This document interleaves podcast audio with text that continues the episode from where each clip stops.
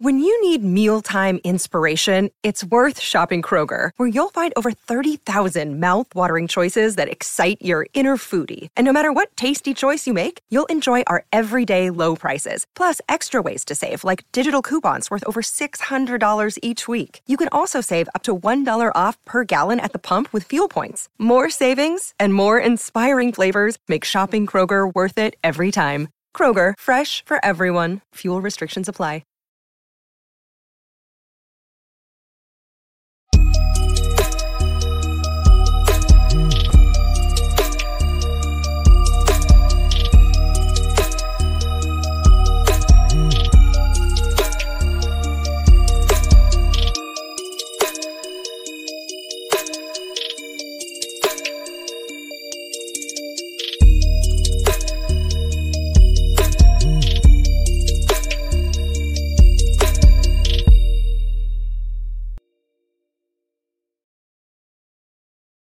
Oh, hold on. I got the background all messed up. Excuse me. anyway, you are listening to the Urban Sports Scene with Ray Jeezy and myself, Wole, and we are part of Empire Media. That's empiremedia.com. Hey, subscribe to our podcast on Spotify, Apple Podcasts, TuneIn, iHeartRadio, and Google Podcasts. Just search the Urban Sports Scene. And if you are watching us on YouTube, please hit that like button, hit that subscribe button. And of course, just everybody, no matter where you're watching this or where you're streaming from, subscribe to the Urban Sports Scene YouTube channel. Also, tweet us at Urban Sports Scene on X. I gotta get used to saying that still. I'm, I'm still kind of struggling with that one. also, hit us up on IG and Facebook. Just search Urban Sports Scene. And also join our Urban Sports Scene Facebook group. Search Urban Sports Scene, sports bloggers, sports podcasters, and sports debates. Will T would normally say this, but he ain't in the building. So let's get into our tradition, the pregame. Here's what we have on tap. We'll Profile, NFL Pro Pro Bowl safety, Super and Super Bowl champion at HBCU and Howard alum, alum Antoine Bethea. Then at 825, we'll we'll talk about the Washington Commanders getting dominated by the Buffalo Bills 37 to 3 and their upcoming game against the Philadelphia Eagles. Then at 845, we'll talk about the Orioles possibly clinching the AL East this week with host of Ornithologically uh, correct Josh Linn. I said it. Thank you, Jesus. Finally, at, at 905, we'll preview Saturday night's Charlo Canelo fight with Bite Down Boxing's Reginald Woodson. Absolutely, bro. Well, let's introduce our guest who is an alum of the real HU Howard University. He's also a 14 year 14 year, excuse me, NFL veteran, Super Bowl champion, author, motivational speaker, and a current play-by-play man for HBCU Go on, on those football games. Welcome to the urban sports scene, Antoine Bethea. What's going on, my man? Man, chilling, man. How y'all doing, man? Thanks for having me, first and foremost. Oh, no doubt. Damn, hey, thanks for being on. We great to have you. Uh, I love it. I love the setup. I see the jerseys in the background, but you know, but before we go there, bro, I want to get started with a question about your your playing days at Howard because we had a former Howard football alum on this show as well, and he talked about his recruitment process. And he said when he came to visit Howard, he was dropped off at the quad. He said that was a, a, a freshman girls dorm. He went on to have an all MEAC stellar career. So, what was your recruitment process like, and how did you ultimately land at Howard University? Man, my um my recruitment story was uh was a little crazy. I wasn't really highly recruited um coming out of high school in uh, Newport News, Virginia, but um at the time, um Coach Ray Petty he was a defensive coordinator at Norfolk State, and he was recruiting me, and um he ended up getting the job at Howard, and um you know in the in that transition of going from Norfolk State to Howard, he stopped at my high school, and um he hired my head coach as the offensive coordinator, AC Cawthorn um, at the time, Cawthorn was like, "Yo, I, you know, what I mean, I think he can he can play at the you know at the next level." At the time when Petty got the job, he didn't have a lot of uh, scholarships, so he was like, "Look, come on a visit uh, to Howard University, man. This was like in the spring. The weather was good. Pull up on Howard campus. The first spot was the yard, and um, you know, the rest was history, man. We we we we, we was on the yard, man. Um, that Friday night, it was a a Louisiana and Texas party called a latex party. Man, that sh- that joint was off the chain. you can cuss a little bit. Don't worry about it. You can cuss a little bit. Okay, All right, don't worry about it. Saturday, man, it was a basketball game against um, Norfolk State, man, and mm-hmm. then that that night we went to the Ritz. Oh, and, the Ritz. Um, oh, wow, you bringing it back now. Ritz Saturday night, Sunday, man. I made that call to Mom Dukes, like, yo, like this is where I'm gonna be at for the next few years. Like regardless of how much money they got, man, we got to figure something out, man. oh, oh awesome. man, that's dope. so, so uh, we want to add on to that. Can Can you share any of your homecoming experiences? Now, now I know he said you can curse, but you know we want to keep it as clean as possible. But describe what HU homecoming was like for some of our listeners who haven't experienced the real HBCU homecoming out there. Man, it's um I would say my my freshman year, man, I was I was taken back, you know, just mm-hmm. with how many people was on the yard, and you know, they would the, the upperclassmen would say like you you really don't know who you will see that weekend on the yard or on Georgia Ave, man, and it was just like the whole week was just some some different, you know, starting with the, you know, you had the comedy show, you had the fashion show, um, the step show, then you know the yard fest on Friday, you know, at that time you know, they was bringing, you know, all type of artists on the on the yard. And then obviously, you know, Saturday the game with the band and you know just the crowd. But then after the game, just walking down Georgia Ave, just seeing a bunch of people. So again, when you talk about like a family reunion, that's what it seemed like. Just a big family reunion. Everybody just having a good time. And um, you know, just just four years of that, man. And you know, it's, it's, it's something that you really just got to experience. You know, you can talk about it, you can describe it, but if you you, you just got to experience the the Howard homecoming. Did, did your friends ever visit? oh, for sure, for sure. Like you know, a lot of my guys from home, they were like, "Man, we got an honorary degree, man. How much they was up there?" but uh, but now, nah, man, they it, it was good times, man. Good times. I tell everybody, I was the best four years of my life by far. Wow. So, so, like, we're, we're, like some of the folks you grew up with, you know, being from Newport, the Newport area, with some of the folks you grew up with, were they mad that you chose Howard and compared to not going to like compared to like a Norfolk State? Nah, nah, not at all, not at mm-hmm. all, man. They, mm-hmm. they, you know, folks was was was happy for me being able to get away from home. Mm-hmm. Um, it, it, was all love.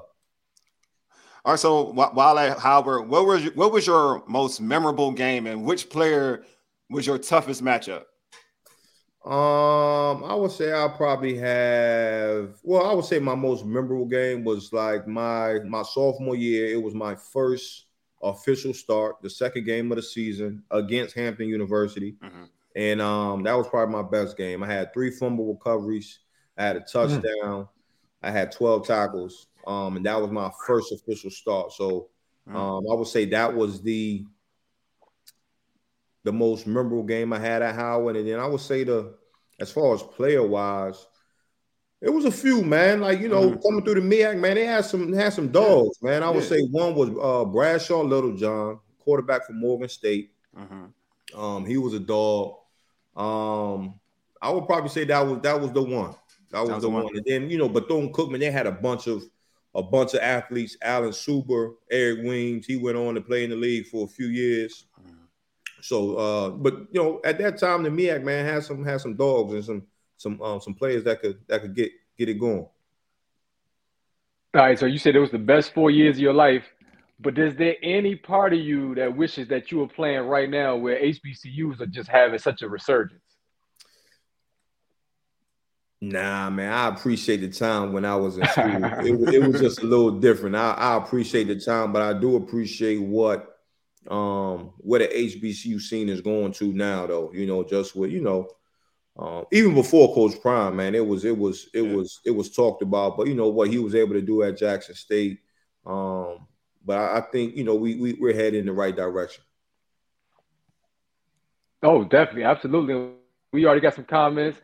Yard Talk HBCU says salute to the legend. Talking about you, of course, not one of us. They they talking to you, uh, Antoine. We appreciate you. You got any comments? You got any questions for Mr. Antoine Bethea? Please definitely hit us up. Post your comments, post your questions on whatever platform you're watching us currently.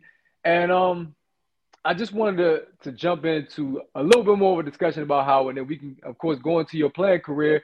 And that's Coach Larry Scott, who right now many feel like he's doing an amazing job in terms of just rebuilding the Howard football program. Um, a lot of people are excited. You know, he had an offer to go coach with Coach Saban at Alabama, but he turned it down to continue uh, to build the program at Howard. And so far this season, they've been competitive. They're looking strong. Just what's your thoughts on how Coach Scott is doing in his job at Howard as head coach? Man, you said it. I think he's doing um, a, great job. You know, just with obviously coming in and then you know running to COVID, um, really not having those full seasons as far as spring ball to get his guys acclimated, and um, you know just with the, the the culture, you know the culture that he's bringing, um, that he's brought to Howard campus. Man, I think it's a beautiful thing. Uh, you talk about this year and how they've been playing. Um, they're they're one and two right now. Both of those games they should have won. They went to Eastern Michigan, should have won that game. Hmm. Um, they punished Morehouse, and then the, the the the Hampton game, you know, kind of fell apart at the end of it. But going into a conference play, man, I, I think you know Howard have a strong chance to uh, to, to to win the MEAC all out this year. So again, man, Coach Scott, man, you know, I can't speak of the job that he's done, and you mentioned as far as being offered that job and saying no because you know he he you know he went out and recruited those young guys. Um, sat in the sat in their their their their living room and told their parents, you know, what they were uh where they were sending their their son off to that he was going to build them into young men. So uh, not to leave them up and dry. And I know that had to be a tough decision, but I, I commend him for that. You actually oh, you have a question. You have a question from Yard Talk as well. She says, she says ask him about the camp he did this summer. Um, which camp? Which camp? Which camp? Which camp? Yard Talk. What, what camp you talking about? Yeah, which camp? yeah. You did. You must have did multiple camps. I'm assuming. Nah, I'm trying to think. Um, because I know I, I, was I was doing some coaching and stuff. Mm-hmm. Um, okay. I really didn't. I didn't. I didn't do a camp. Trying to think which camp she uh they talking about. Well, yeah, hey, Yard Talk. If you if you get a chance to just put it in the yeah, comments, let, let, us know. Let us know. Oh, okay, it was in Atlanta. What? She said it was in Atlanta. Um. Mm. trying to think of it, nah, it, it, might not be, yeah, it might have just been um something that I was out there for. I don't think it okay. was camp, though. Okay. Oh, oh shit, that, wasn't, that wasn't you. That's a question mark. it's all good. it's all good. It's all good. it's all hey, good. Hey, it's all good. So, so moving on. Though you played 14 seasons in the NFL, and that's amazing. The average NFL career span is about it's about three years, and you saw a lot during that time. Of course, you went to a Super Bowl. You won a Super Bowl your rookie season. Um, so do you feel as though individuals or players from HBCUs get a fair opportunity? And what's your thoughts about this whole HBCU combine? Some people don't like it. We had a coach tell us he wasn't really feeling it. He feels like players should just be at the regular combine. So what's your thoughts on just HBCUs and opportunity? And is the the saying true that if you can ball, they can find you? So I do not think you know HBCU players get the same opportunity. I feel like it is tougher for for guys coming from HBCUs. I think you know it has been guys. I, just what I'll say. I don't think enough guys get those opportunities, and the reason why I say that is because, and I say this all the time, is when scouts come into um coming goes into a HBCU office or coach's office at an HBCU, that player has to be undoubtedly the one of the best players, right? Versus you go to University of Michigan or, or Ohio State, player could be subpar, but because they're at that university, they're going to get a shot. And I'm not even saying getting drafted, but even getting into camp, they they're going to get a mm-hmm. shot because of the emblem on their helmet, right? So I say all the time when scouts come into these, go to these HBCUs, they're afraid to go back to their boss or a Bill Belichick or owner and say, hey, this guy right here from this HBCU, I'm gonna stand on the table for because they know their job is on the line. So again, it's it, it, for me, it's like the, the the the people that are scouting, they got to know what they're looking for because mm-hmm. you can't tell me that it's not guys that's at this level that's not draft worthy. We should have mm-hmm. way more guys getting drafted from HBCUs. And I said it when I when I got drafted and I mm-hmm. went into camp And I was looking at some of these guys from these these power fives. I'm like, these guys are trash. Now, granted, mm. granted, a lot of them are good, but some of them are trash. And I'm like, yo, mm-hmm. it's, guys at Howard right now that I know can come in and do a better job than what mm. these guys are doing. But just having that emblem on the side of the helmet, and that's not hate, that's just me being being mm-hmm. honest. You know what I'm saying? Um, but again, I do feel as I feel as though when we do get our shot, when we do get our opportunity, and you can look at it like when those those guys from HBCUs get a shot in camp, they make a name for themselves. So again, sure. I just hope at some point, you know, it can, um, you know, it, it will be more of us. And as far as a combine, you know, I'm not sure. I haven't seen the combine. You know what I mean? Mm-hmm. So I can't really speak on something that I haven't seen.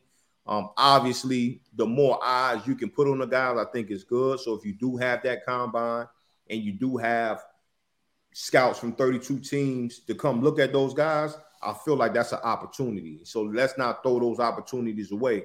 You know what I mean? Granted, mm-hmm. you can go to the big the big combine in Indianapolis. That's what you want. But the more eyes you can get on the guys, man, at the end of the day, that's what you that's what you want to see. Mm.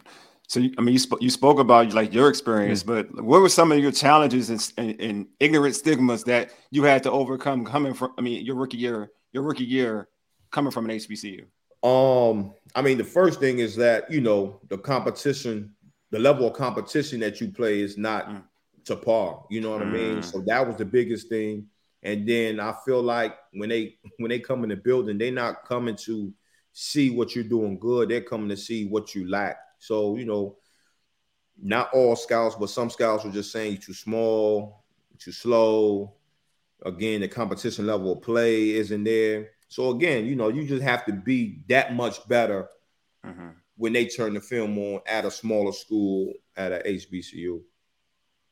So I mean, and jumping on that, and, and speaking of that, you know, you play for the Colts. Um, they have a top level uh, defensive player who also went to a HBCU in Shaq Leonard. He went to South Carolina State. Have you ever chopped it up with them, share stories with them, knowing that, that you both were, were in that in that organization and also Pro Bowlers with the Colts coming from an HBCU? Yeah, man. Um, it's funny story where he's from. That's where my mom and dad is from, small town of South Carolina. Mm.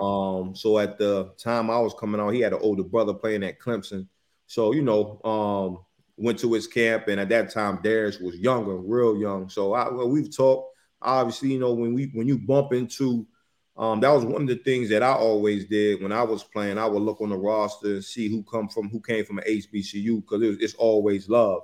Uh-huh. So um, I, have I've chopped it up with them. Indianapolis, they also have another um, yeah, the D lineman by Grover Stewart, you know, with the Albany yeah. State. He uh-huh. HBCU grad as well, man. So Indy, they've always done a good job um, as far as you know, going out and looking for those diamonds in the rough type guys coming from HBCUs.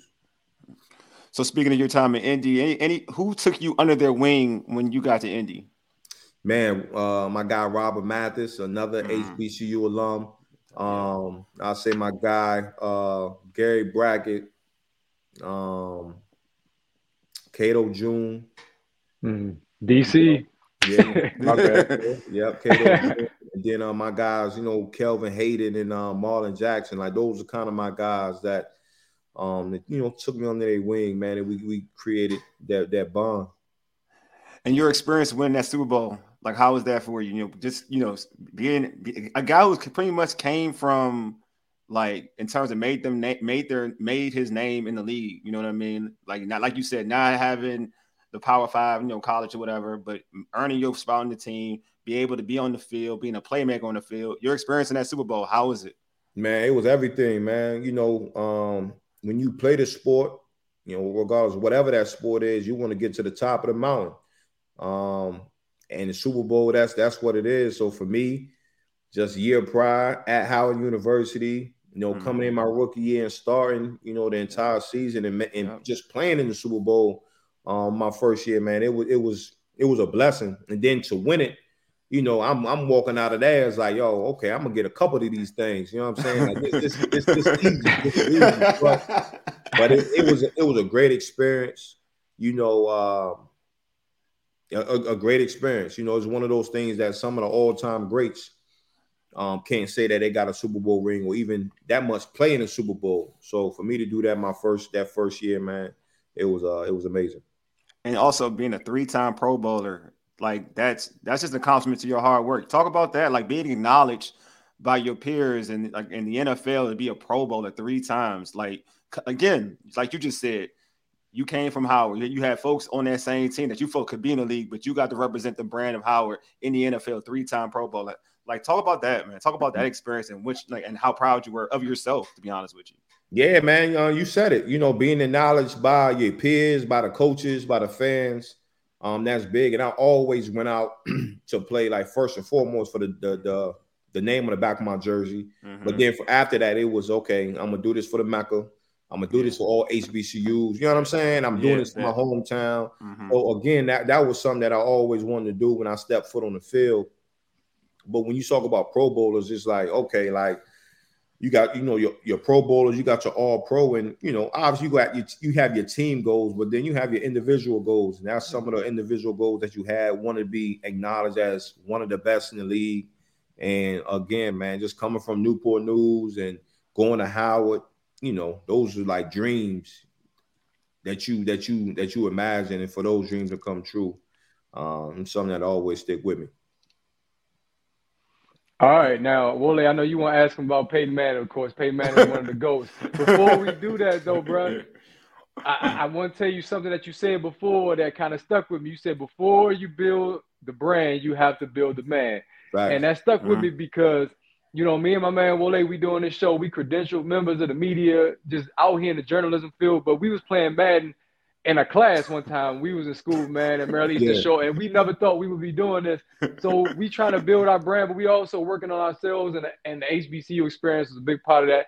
Just talk about that statement that you made, and talk about how you know you inspire others in terms of building themselves up as they try to grow in whatever profession that they're in. Yeah, man. Um, And, and, I mean that's just life, right? So before you try to build anything, like you got to make sure you you you're right within, and not saying that you got to mm-hmm. be perfect, but you just got to be moving in the right way and moving in the right direction. That's just like you know treat people the way you want to be treated. I know it's mm. cliche, but that's that's real. Um, and then just again, just looking yourself in the mirror and just like you know, like, am I going in the right direction? Am I where I want to be? So before you can just you know build a brand, because when people when people buy into a brand like they're they're buying into you, and at the end of the day, nobody wants to put their money into no BS. You feel mm-hmm. what I'm mm-hmm. saying? So yeah. again, when you talking about that, and that and that was my whole thing where you know when I was speaking, people would talk, they were asking me about the NIL. And you know, we looking at the you know name, image, and likeness. People just talking about, I just want to get the money, get the money, get the money. But sometimes you just don't want to associate yourself with a brand just because they gonna because they gonna pay bread. True. You just you know all money ain't good money. You know what I'm True. saying? True. But again, with that with that building a man before you build a brand, it's just really about just looking yourself in the mirror and just like, yo, am I going in the right direction? Am I who I really want to be? You know what I mean? And don't you, know, you don't front. You know what I'm saying? you can't front. You know what I'm saying? You got to keep it real with yourself. Like, am I really who I want to be? Am I at least going in that right direction? Because we all gonna have our pitfalls. We all gonna um, fall short sometimes, but it's just you know having I guess having the the the the, the right thought process um, as you as you navigate through this thing called life. Real talk, real talk. Ray, I'm mad you mentioned the mad in the, in the classroom thing. You ain't had to do that though. Hey, listen, bro. It's, just, it's, it's, a reflection of the growth of, of, just the two of us, bro. It was a positive statement, bro. That's all. So Ray is right. I did. I did want to mention. I wanted to mention Peyton Manning. What is like? Obviously, outside of football, we've seen Peyton Manning's sense of humor. So yeah. for you, like, what is your wildest Peyton Manning story? Because initially, I wouldn't think this dude is funny, but outside of football, this dude is hilarious. nah, man. Um, you know, inside the building, man, it was like. Now I'm not gonna say all business, but 95% of the time it was like, you know, like we we coming here to work, man. We coming mm-hmm. here to be the greatest. And that's the thing that I kind of took away from it and what I respected the most. Mm-hmm. It was just his accountability, like and how he held everybody around him accountable, not just coaches, not just players, but coaches too. Like, you know, coaches can be wrong and coaches you can get called out too. So it was just like the the, the strive for perfection. But then, you know, when we was able to, you know, let our hair down, man, it was all jokes, it was all love, it was all mm-hmm. family. Mm-hmm. I think that was the reason why the team was so good because we you know, we respected one another and we actually liked one another. You know what I'm saying? Mm-hmm. Regardless if it was on the defensive side of the ball, the offensive side of the ball, guys really rock with each other. We supported each other, man, and um, you know, it, it, was it was jokes and clowning for days. You know what I'm saying? So like what you Saturday Night Live and what you see in the commercials, man. You know, that's boys being boys. Awesome, awesome. Well, I mean, this has been great. Is there anything you would like to add? Feel free, feel free to plug anything. I see you have a podcast. Plug your podcast. Plug anything yeah, you want to plug um, it right here, man. You know, uh, we got out. Uh, I got my podcast. I got my co-host, well, Darius Butler, a former teammate of mine. It's called the Man to Man Podcast. We live Mondays and Thursdays, um, 8 a.m. Uh, wherever you listen to, uh, to to podcasts, you can catch us there. And um, you know, uh, yeah, definitely. You know, if you're into HBCU football, man, I'm a color analyst for HBCU Go. Um, if you got the mm-hmm. Grio, uh, we we we we be live on Saturdays um, SWAC games, CIAA games, and SIAC, man. So that's definitely a good look. But other than that, man, just want to tell y'all, man, keep doing y'all thing, man. Uh, take it one day at a time, man, and, and sooner or later, man, y'all gonna blow. Appreciate, Appreciate you, man. You, Appreciate you. Who the best team to SWAC? And, and, then me, and who the best team to SWAC? Me and Ray, we already know Central the probably the best team right now. In, in no, the MEAC. You mean the MEAC, bro? no, no, I'm saying SWAC first. I said who the best team SWAC. SWAC after we already know. I might go with Fam right now in the SWAC. Say Fam. Oh. All right. Okay. I might say beat, fam right now. Because they beat Jackson State. Because they beat Jackson State. Yeah, the I, way they beat them. Yeah, I would say fam right now. Mm-hmm. All right, but and, and Central in the MEAC, right? You would say Central right now in the MEAC. Yeah, I would say Howard. You want to say Howard? Yeah, hey, okay. I tried to catch him. Hey, Ray, I tried to get him though. I'm, I'm, I'm, I'm, going with I'm going with home team. man. I, we went to University of Maryland Eastern Shore. We don't got football team, so we can't. Football, we, we, can't so be in this race. We can't be. Some got to give with that, man. Y'all need a y'all need a football team. I know, man. We've been trying. Well, that, that's part of my mission. That's part of why I'm doing this, bro. To be real, man. to give back to my school, and hopefully we can we can see that reality become uh real. yeah, yeah, yeah, very soon, man. But thanks again for joining us, brother. It's we appreciate it. Great. Ah, man, no doubt, man. Appreciate y'all for having me. That was awesome, man. 100. Right. And I, I, know y'all talk not listening no more, bro, but mm-hmm. y'all talk created a whole firestorm on Twitter over the weekend, Slim. I'm trying to tell you, like, it was real. I meant to say something, but you know, we couldn't we couldn't really mention it while we had him on the show. I, I, know, I know that's right, but that was dope, man. Hey, man, we just we just talked we talked about Howard football, but unfortunately, let's talk about the main football team in the DMV. Um, geez, Louise. Um, hey, Sunday, the Commanders got mollywopped by the Buffalo Bills 37 to 3. See my language, right? It's awesome. For their first loss of the season. Uh, what were your overall thoughts the, of the game? You weren't on our, you know, all Burgundy and Gold or everything post game, but were, I want to get your thoughts. Um, well, yeah, game. you know, I shared my I shared my thoughts in the comment section. Yeah. If you remember, some of it um, I can still go back to now yeah. because this is my first time getting getting to talk about it on this platform. Yeah. And first and foremost, I feel like Sam Howell on that first hit he took, I don't think he recovered from it. I, I don't know if he was necessarily concussed, but I feel like he definitely got his bell rung, and I think that made all the world of a difference moving mm-hmm. forward in that game. Not to say that his offensive line blocking was great, but still, when you got hit like that, it makes you think twice about whether you want to run. You then start to mm-hmm. second guess yourself. You hold the football too long, and he's still a young quarterback, so that impacted him. But overall, so I'm not redundant. The the Cowboys lost. Yeah. You know who the Giants are. So if you ask me, the Commanders are not in a bad spot, even though you lost by, by a blowout or you were blown out. Mm-hmm. A loss is a loss. So you got to move forward. Now you got a divisional game this week and you got to turn the page. But I feel as though the defense played well enough for you to be in the ball game. And I feel like Eric Bieniemy does need to need to implement the run a bit more in his offense. However, the, the criticism that came his way. Now, everybody, of course, thought he was the best thing since sliced bread after the oh, Cardinals, oh, right? Yeah, and yeah, now it's like, well, he's not too much. And Sam and and, for, and Ho, and Howell too. Both of them are getting like. Yeah, it's like hold it's on. crazy. Okay, we're it's talking crazy. About one game in a sense where just a week ago it was all good, and I know yeah. that Miami did destroy um, they they they did destroy De- uh, Denver. Denver. Yeah, but yeah, but yeah. still, and I, I, think I might say the Cardinals game. My bad. I meant the Denver game. Uh, but regardless, Denver, I feel as though was a, a, pretty good measuring stick on the road for young Sam Howell. So I feel like I that agree. was legit, and and everybody thought, okay, we've turned a page from Scott Turner to Eric Bieniemy. But as soon as you lose, and it was the defense of Buffalo that really made the, the, the game difficult for Sam. Yeah. Now all of a sudden we're regressing. Nah, I think just like a year ago, where Washington went up to Philly and was competitive. I know we'll get there. I think yeah. you have a similar matchup this season. But overall, my thought to the game was it's not time to panic.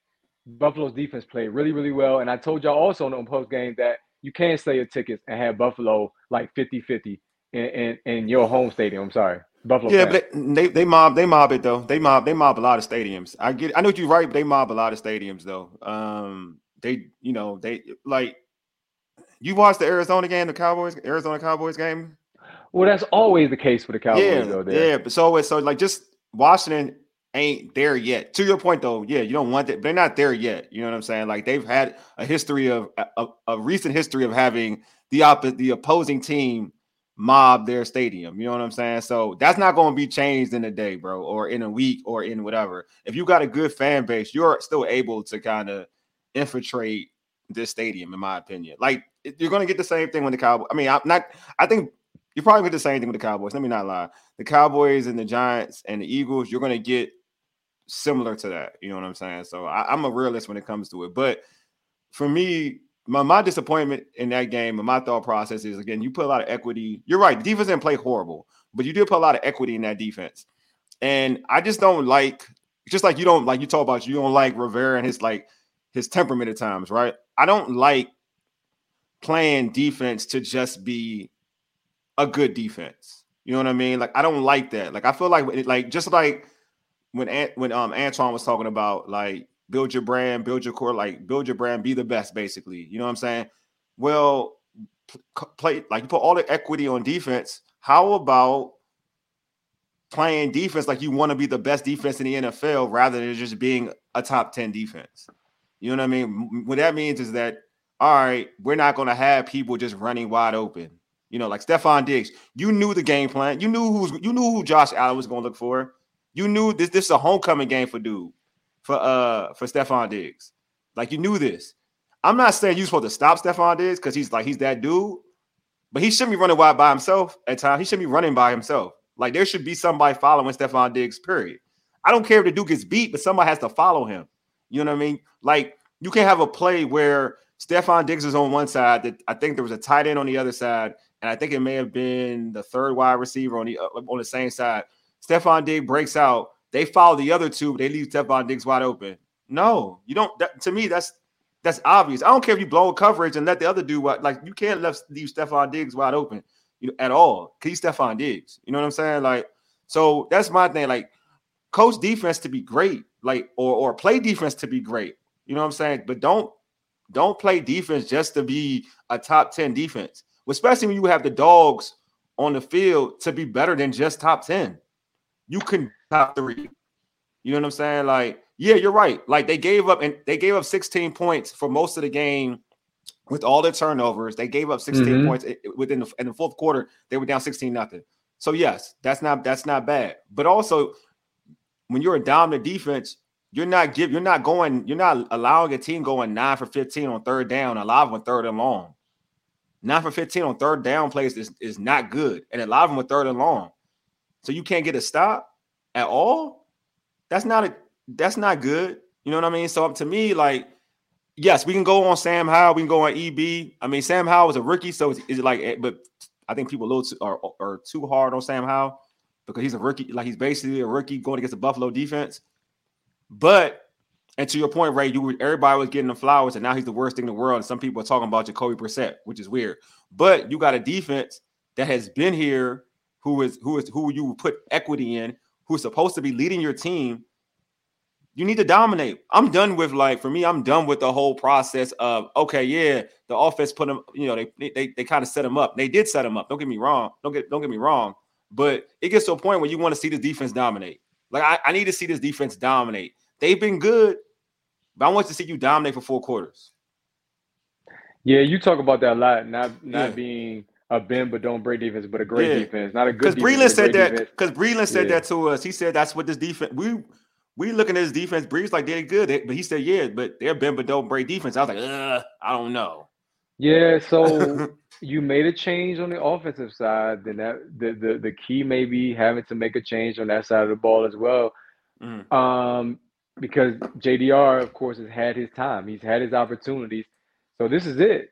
In mm-hmm. this season, if you don't get it right, then change is, go- is going to come. But you're right about the talent. Everybody knows that. The front four is is well respected around the league. Yeah. Um, but in terms of making sure that you secure sacks and winning turnover battles, we talked about that at the Denver game. You win a Yeah. turnover battle, you can win football games, and that happened in Denver. So now you want to have that be a consistent occurrence for your defense. Um, but two and one looks good, and it don't matter if you lost 37-34 or in a game with a field goal, you got blown out. It's two and one, and you got you got to move forward. So you, do you think that this loss kind of hinders this team's progress, or do you feel like it don't really matter? Just a loss is a loss to you. No, I Could think it should aid. I think it should aid this team's progress. We talk about who mm-hmm. EB has be, become to this team, the type of leader that he is.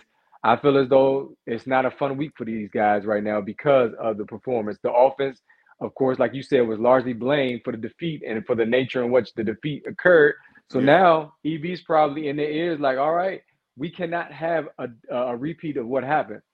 He defeated Philly in the Super Bowl. He's going to tell these guys, I know how to beat this team. All right. Mm. Do you know how to beat this team? Because now we got to face them and we got to face a team that we know we're going to have to overcome potentially within the division and or the playoffs. It's time to show what we can do. And Sam, learn from the mistakes you made. Watch plenty of film this week. I think it's an opportunity to learn. I mean, where can you go? That's the that's the worst beating you probably gonna get this season. So you can only go up. is- you when, ain't when you, lying. when you get to like rock bottom, you can only go up. That's the saying, right? Yeah, you ain't lying, bro. You are not lying. Yeah, I, I just hope it doesn't hinder Sam Sam um Sam Howell. I hope it doesn't hinder him in terms of like you know when you have a game you throw four interceptions, right? It's natural for you to start to second guess yourself. You know what I'm saying? Hopefully he has he develops amnesia and still be and still goes out there and try to ball. You know what I mean? Because because quarterbacks going to throw interceptions. Rookie quarterbacks are definitely going. I mean, rookie quarterbacks will definitely throw interceptions. That's that's the thing that's going to happen. But do you learn from it? You know what I'm saying? So hopefully he learns from it, like you said, Ray, and makes him stronger, and makes the whole and the offense as a whole learns from it and makes their makes their team stronger. You know what I mean? But yeah, there's definitely a lesson to be learned from that game because that was one of the biggest ass whoopings. 30 dominating ass whoopings, 37-3. That joint was that thing, that thing was special, bro. That thing was special. That thing Well, was like, oh snap, it's getting worse.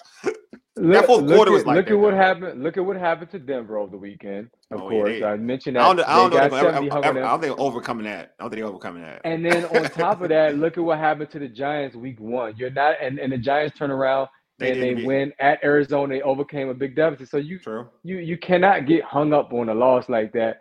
Although what's crazy is, and this is why I'm I'm still a little bit miffed about people selling their seats. Is well, they I watch you, I watch Doug, I watch all these dudes, Rio, all y'all brothers, man. Salute Yeah. to all y'all. I watch all y'all uh, predictions, and almost everybody, except for one person that I can remember, picked Yeah, the Commanders and yeah, picked exactly. the Commanders by a sizable margin. So that Facts. means you had faith that this team could get it done. True. And I'm like, dang, that's why. Like Felix on the pregame show said, the the atmosphere was electric. I'm like, I don't see that. I see Buffalo up in there. In there. So yeah. I'm just saying, if you gonna really turn the page, man, folks really need to go full in on this team and this group, and you gotta stick with them through the growing pains, bro. Facts, bro. Facts. All right. Like last year, the Commanders are traveling to Philadelphia to take on an undefeated Eagles team. Uh, nobody has the Commanders winning this game. Actually, I'm in that same little group, and nobody really has the Commanders win. And they got them getting blown out in terms of picks you're talking about. I'm looking at the the chat. Everybody has the Commanders getting blown out. Um, I had I picked the Commanders. This actually picked the Commanders, but I'm just being I'm being a homer. I ain't gonna hold you, bro. But but what? So for you, what do you see? What I mean, what do you want to see from the Commanders in Philadelphia? I want to see the Commanders, like you said, on defense, be Mhm. dominant. Yeah. Get pressure, get pressure on the quarterback. Don't allow this awesome receiving core in the Philadelphia Eagles begin to gain confidence and get loose because then it could be a long day if Hurts is escaping the pocket and finding his guys. You got to keep him contained. You got to get to him. If you don't, it's going to be a long day. Additionally, if the Commanders really have the best receiving core in the league, you need to prove it against a group of, of guys on the other side who believe they're the best receiving core in football. True. So this is a game about pride. This is also Good about point, if we win this game, we're number one in our division in a tough division. I think it's a statement. You on the road. It's a new start. EB beat this defense in the Super Bowl. Now, granted, he had Mahomes, so that's the biggest difference. But still, Yeah, it's yeah, a sticking nah. point. A lot of us talk about Eric, Eric Bieniemy's experience Mm-hmm. and how he's a Super Bowl winning offensive coordinator. Okay, so why can't we approach this matchup and say, you know what, he just defeated this thing. He knows the blueprint. Let's get it done. Run that football too, fam. Yeah, he gonna have to. I mean, I, this is what I want to see. Uh, something like I like, just like I think I said this last year in that last in last year's game. So I'll just use the same the same model. Compete, just compete, compete at a high level. D and, and, and like I want to see the offense compete because it's easy to like to dwell on what happened this last Sunday. It's easy to dwell on it. So, but I want to see your confidence show that you're not scared of. You're not scared to make mistakes. Compete. Um, that's that's the most important thing. Even like Antonio Antonio Gibson, use him as an example. Uh, he he fumbled the ball. I think in practice they showed like Ray. I think you put it out there on our, on our chat uh, with him mm-hmm. the way mm-hmm. he's holding the football. Compete, bro. Like make make a play for your team. Show your teammates that you know that ain't gonna happen again, and you're willing to, to do whatever it takes to make a play to like to, I guess yeah to redeem yourself from what happened last week, right? So just compete and make plays. Defense. All right, don't put it all on. Don't put it all on Sam. On Sam Howell. Like say, you know what? we're gonna win this game. Like instead of saying like, okay, we we just gonna try to do enough for our offense to kind of take us over. No, we're going to win this game. Put it on yourself. We're going to win this game. If you put if you have that mindset, then you should be able to compete with the Philadelphia Eagles. I'm not saying you're gonna win the game. To be honest with you, I the, the, like you're the you're the underdogs. You're the big underdogs. That's just that's the truth. That's the fact. But man, if you put yourself out there, be a beast. Yeah, I'm just saying. You talk, what for the Eagles or just in general? Nah, for for Washington, I feel like them going into this game being an underdog. I think that's oh, great for them. Yeah. I think I think they had expectations last week because they were all to a high start. Yeah, they were one of the they were one of three teams mentioned as surprising yeah. two in those starts. But yeah. this game, just go and play carefree football, just like you did a season ago. Yeah, yeah, play carefree football and just, but but play but play with a level of a level of like intensity, yeah. intensity, level of intensity. Like just instead of saying like, hey, you know, I'm a I'm a trusted this this person over here, our, our offense is gonna take over it. No, if I'm the offense, we gonna win the game. Like I want to win the game. We going we want to win the game. If I'm the defense, like nah, we gonna win the game. It's on us to win the game. Have that have that ownership in this game, and I feel like if you do that, you you your outcome wins win win or loss, you'll be happy with your outcome. Yeah, I just want to say to the fans, I watch X. I'm I'm getting used to saying it. And at halftime of that Denver game, everybody wanted the the coaching staff fired. And I'm gonna say even before the second quarter, we are still trash. We're still this. Some things never change. Yeah. Like this fan base is really, really fragile, man. Y'all gotta, y'all gotta hold on. My goodness, I know I get how fans can be, but I'm just saying. My, I watched, and then to watch the flip. Once you come back and win, Sam Howell is this, EB is that. It was oh, amazing oh, to watch the bro. flip, and now we're back to square one where we We're back, and, dog, we back. That, we got we got Chase Young haters again and everything, bro. It's real. Like he had the worst. It's it's, it's, it's, it's literally quarter to quarter the temperature of this fan yes, base, and it's terrible, man. I want I want to shout out one person, man. That's my man, the beard on, on X. The beard, he always yeah. like, bro, like cool. calm down, yeah. like really, like root for your team. Cool. Like I get it. Anyway, that, that I, I, digress. No, no, you're real. Let's keep it. and the. Commanders aren't even my team, bro.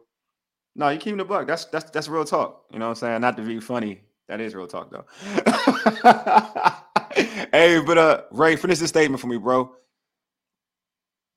Washington wins if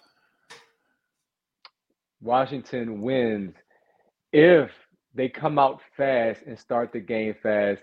And also, if they win the turnover battle, Washington will win this game. Uh, see, I'm, hey, if you listening to the show, folks, feel free to respond to the question as well. Finish the statement. Washington wins if. All right, so on Twitter, could be posted this later. I mean, the afternoon, the same question. My man, uh, Com- uh, Com- Commander Jay Dilla, Premier Wonder says Sam's turnovers because every single one of them were unnecessary and, and eventually caused the defense to wear down. Also, EB yep. didn't run enough. Uh, you can't have your backs getting over seven yards per carry. I mean, per carry and abandoning. Mm-hmm.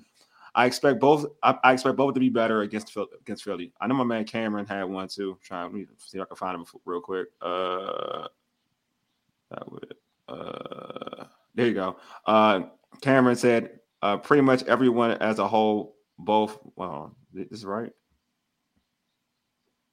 Yeah, this is it. Uh, oh no, no, no, not something else. Actually, that's something else.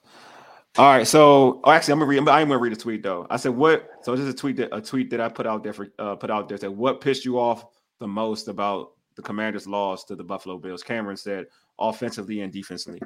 Um, he said uh, pretty much everyone as a whole, offensively and defensively. So, but yeah, um, for me, I'm gonna let me read. It's basically the same thing. Washington wins if they play with a dog, bro. I'm sorry, they play with a dog. I know it's like cliche, like yeah, everybody should play with that type of energy, but you gotta play. You gotta play like you want it, like he really want it, like that intensity that we saw that primetime game last year when the Eagles were undefeated and watched that that that's a that was a different type of intensity. Play with that dog. Like, yeah, I, I can go out and say create turnovers. Like like create turnovers. Uh win the turnover battle. Um like run the football. I can say that. But but the grand scheme of the, the the real thing of it is is play with that energy. Play with that desperateness. Like, okay, we got to take this. We got to win it. Mo, do that, no doubt. You'll be fine. That's the that's the one that's the one aspect of Ron's tenure I can't stand. They start slow and they mm. just don't seem to come out with that passion. Come yeah. out and hit somebody, hit somebody in the mouth. It's going to have to be Chase. It's going to have to be Defoe. It's going to have to be guys who they got that in them. And I, I guarantee the rest will follow. We know Terry is the guy on offense, man. He's the leader yeah. offense, and he gets them going. Find that dude early as well. In addition to run the ball, run some play action. EB is good. EB became one dimensional because of the nature of that football game. And I get it. But sure. this this is a new week, baby. We putting Buffalo behind us. I'm still not going to pick the Commander this week, but I think it's going to be close. Give me a score I, real I mean, quick. already know. Okay, which, oh, to be honest, I expect the defense to be better than they were last uh, week. So I'm going to say 23-17 Philly. Even though right. I, I want to pick the Commanders, I just don't have the heart to do it. I feel you. Uh, give me. Uh, I, am picking Washington because I'm a homer. Give me Washington okay. 20, uh, 24-20. Okay. Like, See, yeah, similar last, scores, a last, bro. A last drive, a last drive for a win. That's how I'm gonna look. That's how I look at similar it. Similar scores, bro. That's you know what I'm saying. Up. Well, the Commanders disappointed. I can say me. The man, the Commanders disappointed me Sunday, but the but the Orioles have provided me with so much joy, just so much joy. I won't lie to you, so much, so much joy. Right, so let back. me introduce my my next guest. Right now, we have host of the or ornith or uh, sorry, I can't even say it, man. I can't gonna lie to you. I said it right the first time. or ornitho uh, ornitholo- ornithologically ornithologically thank you correct podcast josh linn on the show what's up josh hey man how you guys doing bro? Oh, nice good. to talk to you again look josh i said it good initially the first time doing my pregame this time yeah. i said it horribly i don't i mean i'm not helping you out with a name like that i'm not like i can barely say it right I appreciate but, you, Josh. Thanks for coming on, man. Appreciate. I, I enjoyed absolutely. we enjoyed having you on the last time. We really did. So appreciate you ha- having you on. But Josh, before we go into talking about the O's, can you tell our tell our listeners about your podcast? Uh, sure. Uh, it's called Ornithologically Correct. It's uh, hosted by me, me only. Um, I soft launched it back in April, did a couple of episodes, and I am going to be bringing it back next week to do a comprehensive postseason preview once uh, everybody kind of gets dialed in and, and, I know you know where who's playing who. So uh, very excited to do that. And uh, previously, I wrote for Birds Watcher, which is the Orioles mm-hmm. fan sided affiliate, and uh, Eutaw Street Report as well. Uh, both very good sites. I encourage you to check them out as well. And folks, and you're on you're on YouTube too, right? It's on YouTube. I do post my episodes to YouTube, and they are on um, every, as far as I know, every major podcast service. Um, I'm actually uh, I partner with a Red Sox podcast named the oh, Pesky wow. Podcast, uh, so okay. I'm a part of their their network, so to speak. So uh, yeah, you need ALE's content. You you come there. You're partnering with a red with a, with a Red Sox. Interesting. Yeah. So actually, one of the co-hosts I've known since we were five years old. Oh, uh, he's a, yeah, he's a diehard Red Sox fan. Always has been. So so it's really cool to do with him. All right, so all right, the Orioles are in good shape to clinch the uh, AL East uh, this week. Um, they're actually winning five to one at the moment. Uh, the Rays won, so I think they're going to drop the number down to one. The magical, yep. the magic number is one. So, how for you? How improbable has this season been for you? I don't want to say entirely because I knew they were going to be good, but mm-hmm. I did not see them flirting with 100 wins. To be honest with you, um, I was actually on the aforementioned Pesky podcast. I said at the beginning of the season, I thought like anywhere from 86 to 89. I thought that they were going to end up in, and I thought that would be a decent improvement from last year when they won 83. Mm-hmm. And uh, you figure, you know, just from the young guys improving and the the free agent pickups that they added, that you know, I thought that would be a comfortable win total for them, and I thought that they would challenge for a wild card spot. Uh, the division I did not think was an attainable goal this year, and I'm pretty sure Mike Elias even said that back in I want to say February. Mm-hmm. So, yeah, completely and happily stunned. Yeah, it's been a great season. Uh, I'm like you though. I thought they were going to be a really. I thought they would be a good team. Yeah, right. You know, raising that right. But I thought it was going. I thought it was going to be. I thought they were going to be a good team. Obviously, I didn't think they were going to win 100 games, but I thought they would be. I thought they would compete. Like I thought they would be a postseason team. I did feel like they'd be a wild card team. I thought that initially going into the season, but then how the season was playing out. Uh, you know, that first, like the first couple of the first couple of months, I felt like okay, all right, this team is a little different now. You know, especially you know the, the setup even when, when seeing Cano and the Cano Bautista um, combination, I was like, okay, this team could be something real special.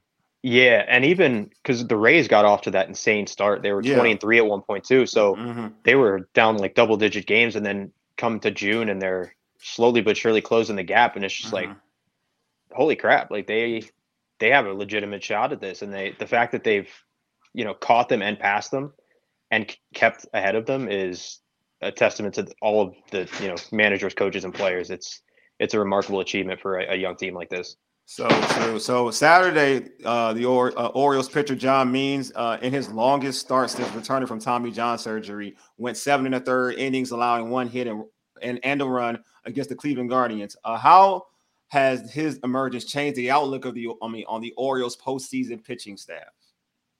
I don't want to exaggerate or be hyperbolic, but I he kind of saved us in a way.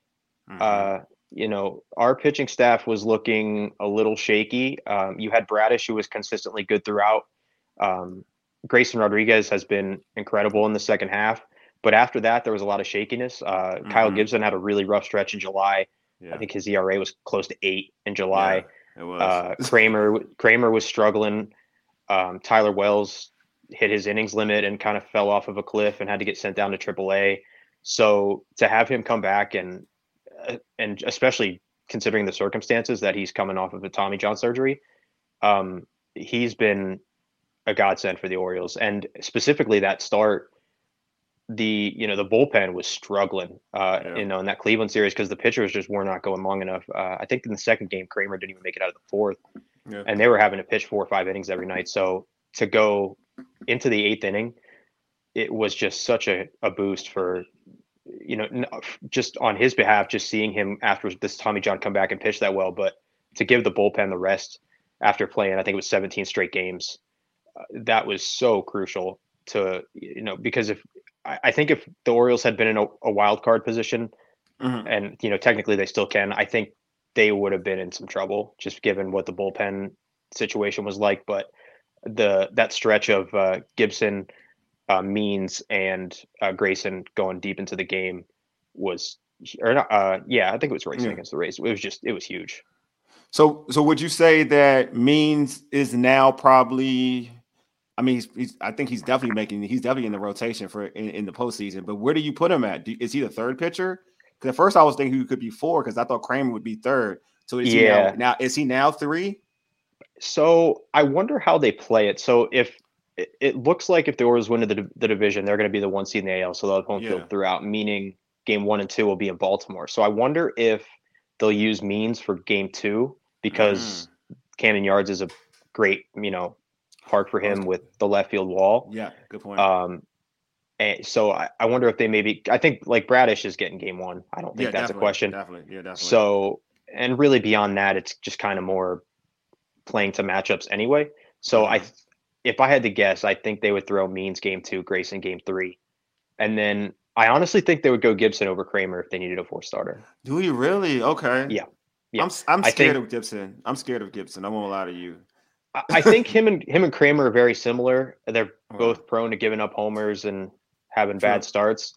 I think Hyde will go with Kremer, or Gibson just because of the kind of the stereotypical he has experience he's pitched in the playoffs before mm-hmm. um, and he's very clearly got like a leadership role in this team even though he's only been here for the one year. So I, I i would put money on gibson getting the being the fourth starter. So i think Kremer would move to the bullpen. Okay so with all right so we're talking about the bullpen and obviously i mean recently even today um starters have been going deeper so it's getting the bullpen some rest uh we saw me saw bradish yesterday mean uh and Gibson and means both went deep, like giving the bullpen some giving them a break. But obviously you're missing uh, all star all star closer Bautista, Felix Bautista. Uh, he's dealing with a shoulder injury. Um, what are, what are your concerns right now with the bullpen, knowing that it seems like to me it's like 50 50 and maybe lower that Bautista makes the po- gets to the postseason? Yeah, I'm so I'm less worried than I was like a week ago because the postseason schedule, there's so many off days built in. Mm-hmm. And then you have the luxury of shortening your rotation. So you have more arms. Like, so we'd have like Flaherty, Kremer, and whoever. So I'm not as concerned. Um, but obviously, you know, having a healthy Felix Bautista would change everything. Um, though I, you know, I got to give credit to guys who have stepped up in his place. Like Cionel Perez has looked like himself again. Yes, yes. Pretty since since uh, Bautista's gone down. Cano has had a couple of shaky appearances, yeah. including the one in Cleveland. Mm-hmm. Um, but last night he looked, he looked good, tremendous. Oh my yes. goodness! So yeah, if but it's just that was just such a luxury to have him in a seventh or eighth inning role. Um, but that, yeah, it's gonna be it's gonna definitely be tough. But again, I guess I mean Felix could still technically pitch. Mm-hmm. Um, I'm sure we'll talk about that, but I'm not as down on it as some for, for sure. I just I think the you know the the built-in off days and the shortened rotation will kind of mitigate some of that issue. So do you think Felix will play? Because I'm, I'm like I'm on the side of thinking like I don't think he's going to play for some strange reason. That's what's in my mind. Like I don't think he's going to play. yeah, I mean he's doing. I mean he's throwing. He's throwing.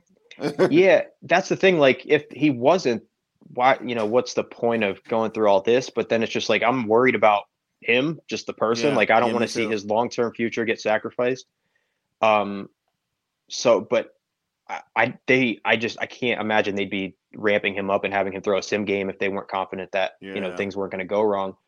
Um, and there is like very limited precedent. I know uh, Masahiro Tanaka, who used to pitch for the Yankees, he partially tore his UCL in 2014 and he rehabbed it, came back and pitched nine years after that without mm, uh, well, TJ, as far as I'm concerned. Mm. Um, so it's theoretically possible, but then we're talking about a guy that throws 102 miles an hour. Yeah. Uh, so it's tough. And I know um, the splitter specifically is a pitch that can cause extra stress in your elbow because of having to spread your hand apart, you know, further than you would for a fastball. And that's his best pitch. Yeah. So I'm I'm nervous, but if they are confident that there's no long-term damage beyond Tommy John, I think it's worth a shot because whether he got it last week or got it a month from now, he's not going to pitch next year. Mm-hmm. So why not take the chance that maybe he can help you now before that happens? Um, yeah, just I just hope the best for his personal health and just hope that he can rebound from this after all it's said and done. But you know, there's no reason to think that those doctors are being, you know, nefarious or anything like that. So I trust mm. them. Right. I want to jump in finally. Can y'all hear me okay? Yeah, yeah, yeah. sure. All right. So I know I'm a Nets fan, but of course I grew up an Orioles fan because we didn't have a baseball team here in DC. And at that time there was no NFL football team in Baltimore either. So what would a deep postseason run do for the Orioles in the city, would that now bring them back in the discussion with the Ravens, who are like kings of Baltimore right now? What would that do for the mm, fan base? So, admittedly, I'm not. I don't live there, um, mm-hmm. but. I, I, feel like I'm in tune enough with the fan base to know, like, it, it's. I'm and I'm also a Ravens fan too, but it's just when the Orioles are good, it's just different. Mm. I don't know if that's mm. partly because they've been bad, uh, you know, for the most of recent history, and the Ravens have been consistently good, but it's just it's just a different vibe. Like, and even in the game, the the fan bases, there's just more of a like a I not rabid, but it's just like a visceral, just such energy in the stadium. So a consistent run of success like that would be would be huge. Um, I think the main thing it would do is just expose how great of a, a baseball town Baltimore is because people like they're still people just aren't used to the concept of the Orioles being good, you know, beyond what they read mm-hmm. about, you know, in the 60s through the 80s.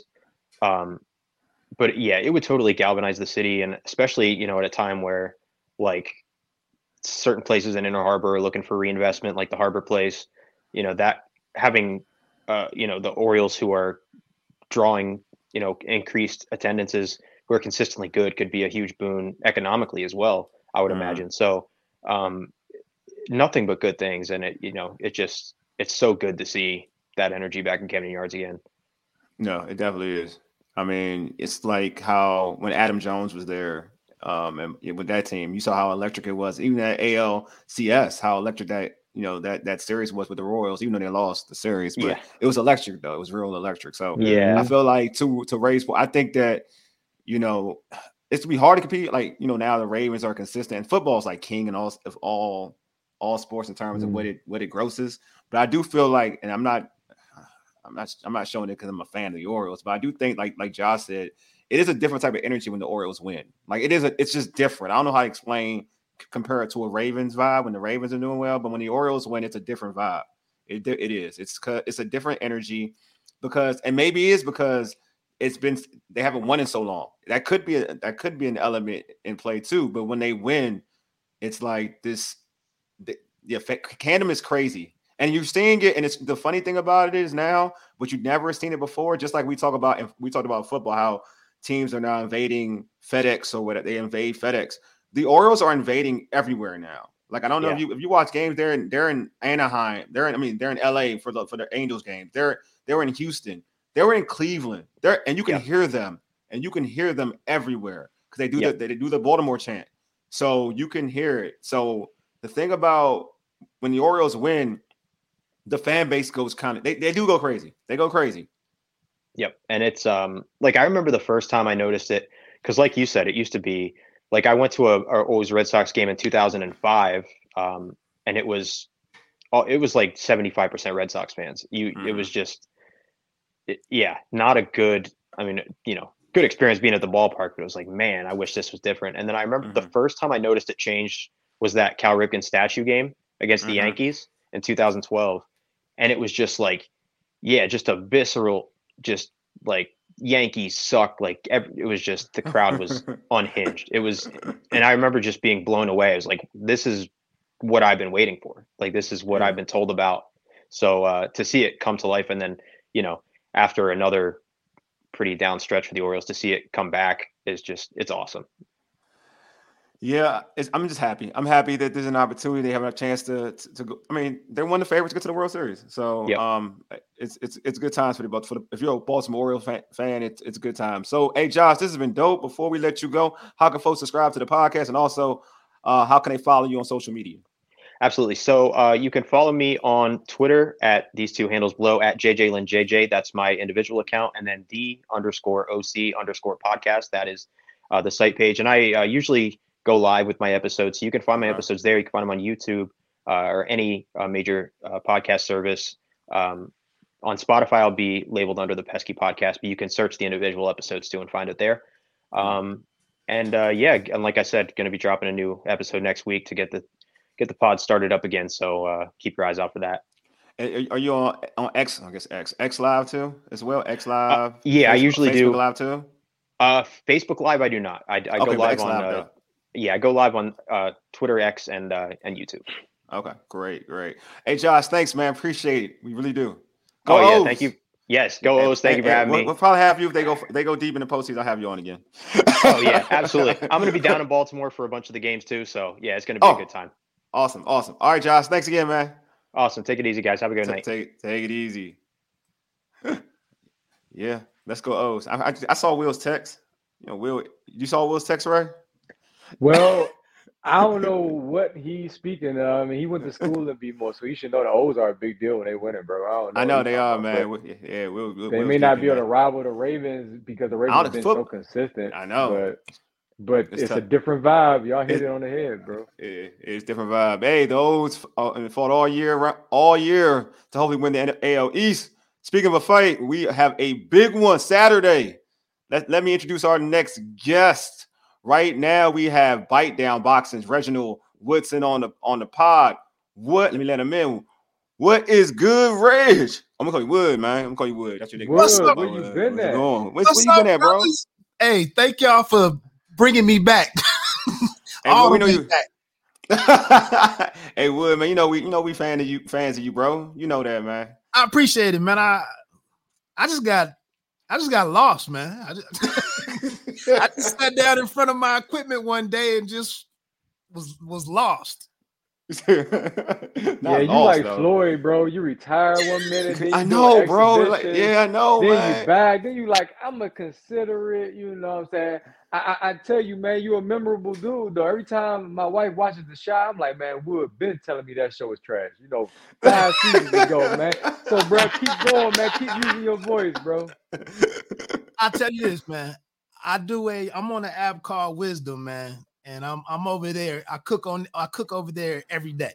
Mm-hmm. It's not the same um, exposure and all of that. They don't have a huge uh, user base or whatever, but all I got to do is hit go live, put my title in there and two two uh, tags, and I and I cook over there. Don't nobody know what the hell I'm talking about because this is all it's all religion and atheists and uh, it's uh astrologists and uh numerology and shit. Uh, cool, but go ahead. You good? You good? You good? You good? It's, it's, wild over there, and then it's me talking about the other black girl and and other the stuff I'm talking about and boxing. and boxing, all that and boxing, all that and, and boxing, and, and, and, music too. I'm I'm the resident um I'm the resident boxing aficionado over there on the Wisdom app. oh. That that that could be dope. You you can make yeah, some talk. snacks or you can make a meal for for the fight, right? Thank you, thank you. There you go. So it's all about I, keep, I'm feeling it. I'm feeling it, bro. It's all about keeping your options open, man. Hey, you got TikTok? Man, I signed up for because I was gonna cook on TikTok. And I, uh-huh. okay. I got signed up and was getting ready to start cooking over there because this brother from Wisdom wanted me to do start doing TikTok. Okay. I opened up my app like three days later, man, and TikTok banned me, and I had never made my first video. They banned you. What you do? what you do? I'm like, bro, I'm, I, am old, man. I'm like, I'm, I'm too old for this stuff, man. How you? Oh man, how you get fired on your day off? Hey Wood, man, you gotta come on the show on a regular basis, man. For real, no real, real talk. I'm excited to get your thoughts. I saw your thoughts at the end of that um that that that Errol and and Crawford fight. We don't want to go back there because not, his stablemate, Errol stablemate, of course, is fighting Saturday night. Canelo Alvarez will put his four super middleweight championships on the line against super uh junior, I'm sorry, not super junior middleweight champion Jermell Charlo. What will you be looking for from both guys in this fight, brother? Um, you know, the theme with the with the uh Derrick James stable is my timing was off. Frank Martin said at his last fight where he barely got by. I don't even know how to pronounce my mm. man's name. Mm. Uh little known fighter that they had Frank Martin in there against. He said his timing was off that night. Errol Spence Jr. amongst several things that went awry for him, he said his timing was off. So I'm sitting here now looking at uh Jermell Charlo coming back after like a 14, 15 month layoff. Mm. How is his timing going to be great against one of the fighters with the best timing, some of the best timing in the game? Mm, so, great point. Uh, so that's what I'm looking forward to him. Uh, and the fact that I've seen him be outboxed by Tony Harrison, who mm. not a bad fighter. Um, and, and a pretty damn good boxer. He just has problems finishing fights. But he had um he had Charlo pretty much solved in their rematch until Charlo just like fully went for it and turned it into a fight or a brawl, mm-hmm. and he got him out of there. So that's what I'm looking for for him. Uh, and then on on on um on Canelo's side, he I think he's gonna be motivated because he's tired of he's probably tired of hearing the he's slipping and he knows he still has these two. He, he has two more fights on this deal with the PBC. So mm-hmm. you kind he needs a performance to get people excited about those other two fights. And you can't sit here and lose to a guy coming up 14 pounds, you know, from junior middleweight. So uh, I'm expecting him to um I'm not going he's not really I don't re- really see him putting on a, a, a show per se, but um I think he kind of like needs to like redefine who he is becoming an older fighter. Mm. And still trying to hold on to the status of the face of boxing. I, I think I think he needs a, a, a, a um an exceptional performance. So he needs. A, do you think he needs the early knockout? That, I, am not so sure he can knock. I, am not so sure he's a knockout. Uh, I, I I never really liked his power at super middleweight. He did he did get um Caleb Plant up out of there later in that later in that fight. Mm-hmm. Um, you know, wasn't able to do a whole lot against Bivol up at light heavyweight. Yeah, yeah. Um, I'm I'm I'm really not enamored with his power at super middleweight. Okay. Okay. So in terms, so do you think that Charlo has a legit? Do you feel like Charlo has a legit Jermell? Let me go to call him Jermell. Do you feel like Jermell has a legit chance to upset Canelo? I thought about this all day, man, and I I, I try not to be a hater. I, I try my best not to be or or to be perceived as a hater. Okay, about to say, what you said not to be a hater, like to receive. Okay, I got you. I got you. Nah, not with you. I'm i with disagree you. with so much stuff that's going on in sports right now, and and um and I'm often just, I guess, if the shoe fits, um.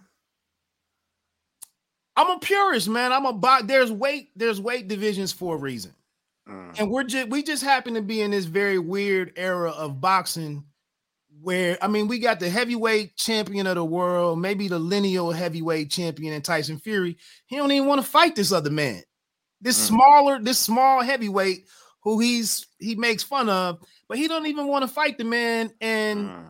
become the undisputed champion. I don't think we've had one in the four belt era at heavyweight. In a in a moment where we're doing all of these, uh, we actually have two undisputed champions right here Saturday yeah. getting it on.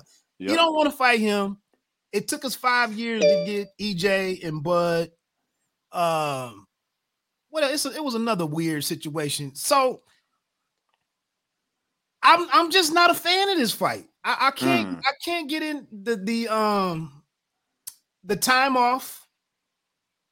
Um, I I I I just don't know how. You know what? As a boxing guy, and you guys talk boxing enough, mm-hmm. you want to be right with your picks. But yeah, just like your definitely. football talk, your baseball analysis, all that stuff is excellent. You have so much your basketball talk. It's apples to apples. It's oranges to oranges quite often. This mm-hmm. boxing stuff right now, man. I mean, we don't we don't know how to. It's it's hard to put your name on anything right now. So no, I know I can't, I can't, see it being. A, I, I can't see him having a legitimate chance at a knockout. Now, yeah. it's boxing and anything can happen. Mm-hmm but he just hasn't shown me enough. I mean, you just you just had it. You had to have the rematch with Castan- Castano mm-hmm. after that split draw. Uh, then you come back, you do knock him out, but it was late. Uh, again, you're he was completely out of answers against Tony Harrison. If you're being unbiased mm-hmm. in that mm-hmm. fight, he he did get the knockout though, but I just haven't seen anything to believe. And and Canelo has a hell of a chin. Mm-hmm. I don't see him mm-hmm. getting a decision. So I I, I really I struggle mm. to find any kind of formula for Jamel to get his hand raised. That's a good point because Canelo got. I mean, Canelo does. People don't talk about. Canelo has a, an amazing chin. Probably the one thing about him that I can't say nothing about, and I, and I also and I also I can't question it in any way. The yeah. other thing that I'm looking at is how much better or how do you size up Danny Jacobs and Jermell Charlo? Mm. So, and Jacobs, Jacobs really didn't, he didn't push Canelo. And I could say some different things about Jacobs coming up small in different moments through, uh, you know, in, in different parts of his career. I, I, can't explain it, but that wasn't his best showing, competitive, uh, speaking, competitively speaking. Um, so I'm that's that's really all I kind of have to see how Char- uh, Charlo translates to super middleweight. Mm. Uh, no fight at middleweight. You know, he the man is you coming off of a 14, 15 month break uh hiatus, and then you in here with 14 more pounds of uh of, of body weight trying to perform uh, under the lights against a very formidable boxer. I just it's not in the I, I, I can't find a formula for him. I just can't. Sorry, brothers. Ray, you had something you want All to right. say? I do want to jump in. So Wood, who is the common opponent for Jermell and for Canelo? Austin Trout. Trout. Gotcha. Austin Trout, when he fought Canelo, it was a very competitive fight. And Jermell beat Austin Trout, I want to say a little more decisively than Canelo did. Does that factor into your thinking at all to say Jermell could potentially outbox him? And Jermell, I don't see him knocking out Canelo either because of what you said. I think that's that's true. But Jermell got some power, and with him having a little more weight on it, I think people sleeping on him. And yeah, I want to get your prediction too. I mean, I got Canelo with the decision. Um, okay. I, I think another thing along with that chin, I think the one thing with the with the exception of the Bivol fight, um, Canelo's, which he uh he took Bivol lightly. You know, he was golfing. He was golfing in training camp and and went vegan or whatever pescatarian, whatever he did going into the fight. Look at him, bro. Just, just completely, just completely disrespected that man. Um. So, but but but I'm I'm saying all that to say I still think that's been the Bivol has been the only one that's really made uh Canelo fight differently than what he wanted to fight. Mm. And I don't see, based on Harrison's success with boxing, with uh, because he was by he was beating Jermell from the outside, inside fighting, mid range. There wasn't any real estate where Charlo was dominating him until he landed that that shot that got him, you know, shaky and whatnot. I just don't see him being able to outbox Canelo, who has great timing, and also uh, again he can't i don't see him speeding um i don't see him speeding canelo up at all. Uh and that's the one thing you know this ray you know canelo's uh here and there he's shown some excellent defense. Yeah. And it's not the it's not the stuff that a lot of the black fighters do the brothers do. It's it's a it's a variation of that but he like i said he knows how to manage his space uh the head movement is there. Uh, you know, a lot of people attribute his slickness that he does display to the to the lesson that he took from Floyd. I just think it's just, it's, I think the total package is gonna just to be a little bit too much for Jamel. What does what does Jamel do if he does lose? What does Jamel do after? What do you think he does after Canelo? Hey, bud, I I know I said some things, man, but uh, we need to figure it out. Um, so he's gonna get stripped of the one title as soon as he walks up the three stairs, I believe. Um, mm-hmm. I think I don't think he really steps back too much so long as he doesn't get uh embarrassed. Um, mm-hmm. it's kind of like when um when Kell Brook went up. Mm-hmm. He, he, he, got his face cracked up and all of that. I don't see that happening to Jamel here. Uh, you, that's why this fight being signed and, and it not being able to be Big Charlo or Jermall because yeah. of everything that's going on in his life. That's why the timing of this is just so uh, frustrating because it really would have been greater for uh, for boxing if we would have been able to get Charlo against Terrence Crawford after that performance. So it's boxing, and uh, it's very hard to, you know, make step two and three because usually things get all tripped up on step one so I, I, I think um mm-hmm. maybe I mean maybe he fights Tim Tszyu. Maybe they maybe they go forward with mm. that. Uh, and, and, and, that's not a bad that's not a bad um you know if it is a bad defeat um as far as him losing you know nine to three eight to four somewhere in there you know you go back and you fight Tszyu. What's so? Who do you think? So who? What's next for Canelo? Then you think is he going to finally fight my guy? You know, Benavidez. Yeah, you know it. the boogeyman. That's what I, I was thinking about this earlier today too, man. Uh, and then that's that's the other weird thing. We actually had a moment in time where two Mexicans won't fight each other. Well, the one Mexican won't. one don't want to fight. One, won't, yeah, one don't want to fight. that was the other weird thing that I was thinking about earlier. You know, trying to get my thoughts together. Um, I think they try. I think they might try to figure out how to make him and Bud, man. I, Canelo Bud. I mean, they, I mean, I the talk doubt is there. It's a lot of talk. I, I don't think I, I don't think they serious, but I, the talk is there though. I won't hold you. I think if if somehow they can get they can get a catch weight that Canelo is uh is comfortable, you know, he feels like I don't have to do nothing. Yeah, because yeah, Canelo's the one. He, you, he has to he has to cater to Canelo. That's Yeah, different. Yeah, he he does. different. Canelo is like I don't have, but what's you know what the numbers look like? You know what's the what's the bag looking like? Mhm. And if you believe that it's gonna be an easier night at the office because this dude is way too small, maybe he makes a concession. Because if they keep putting if they keep putting Benavidez in front of him, he gonna keep shoving that name away.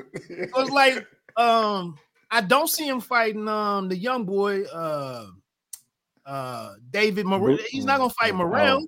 Oh, yeah. Mhm. So, and you're over here on this side of the street now, so there's no chance in going and running it back with Bivol.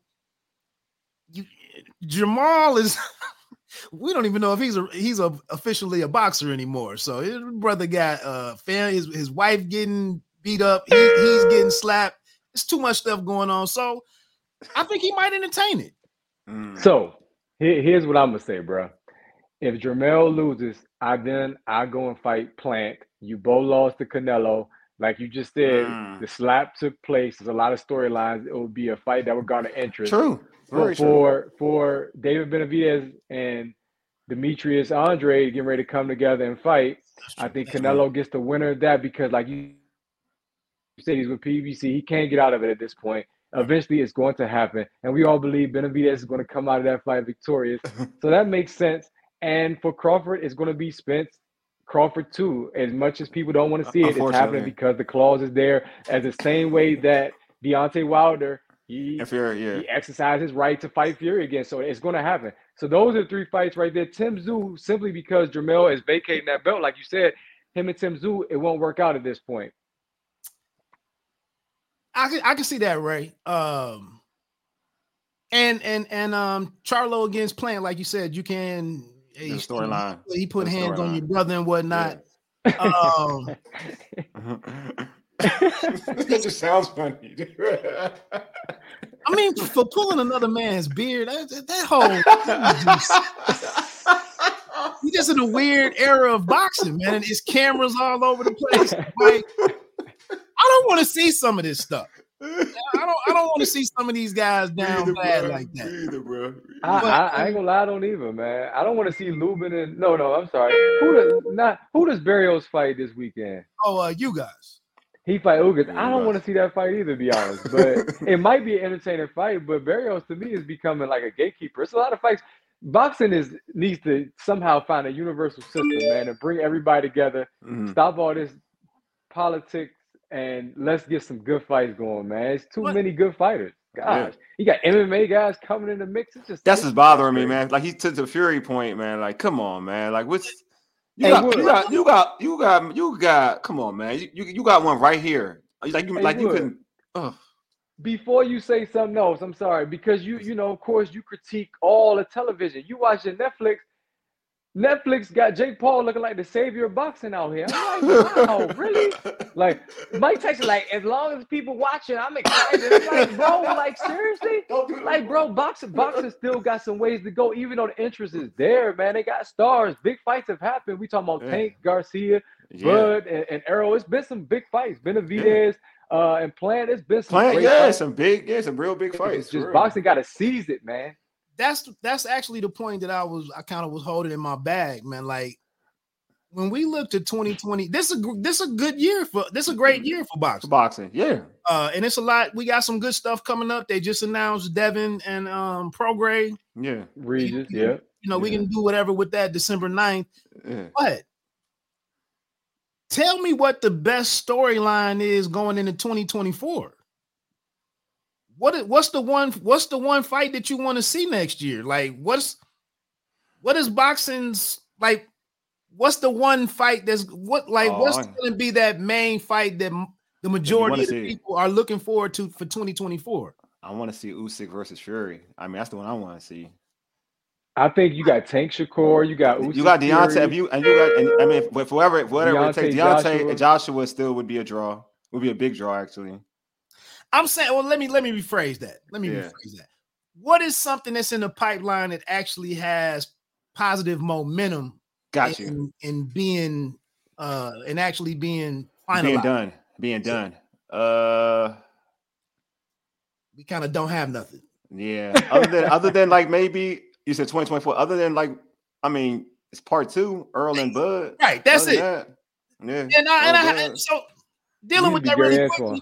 Dealing with that really quickly though.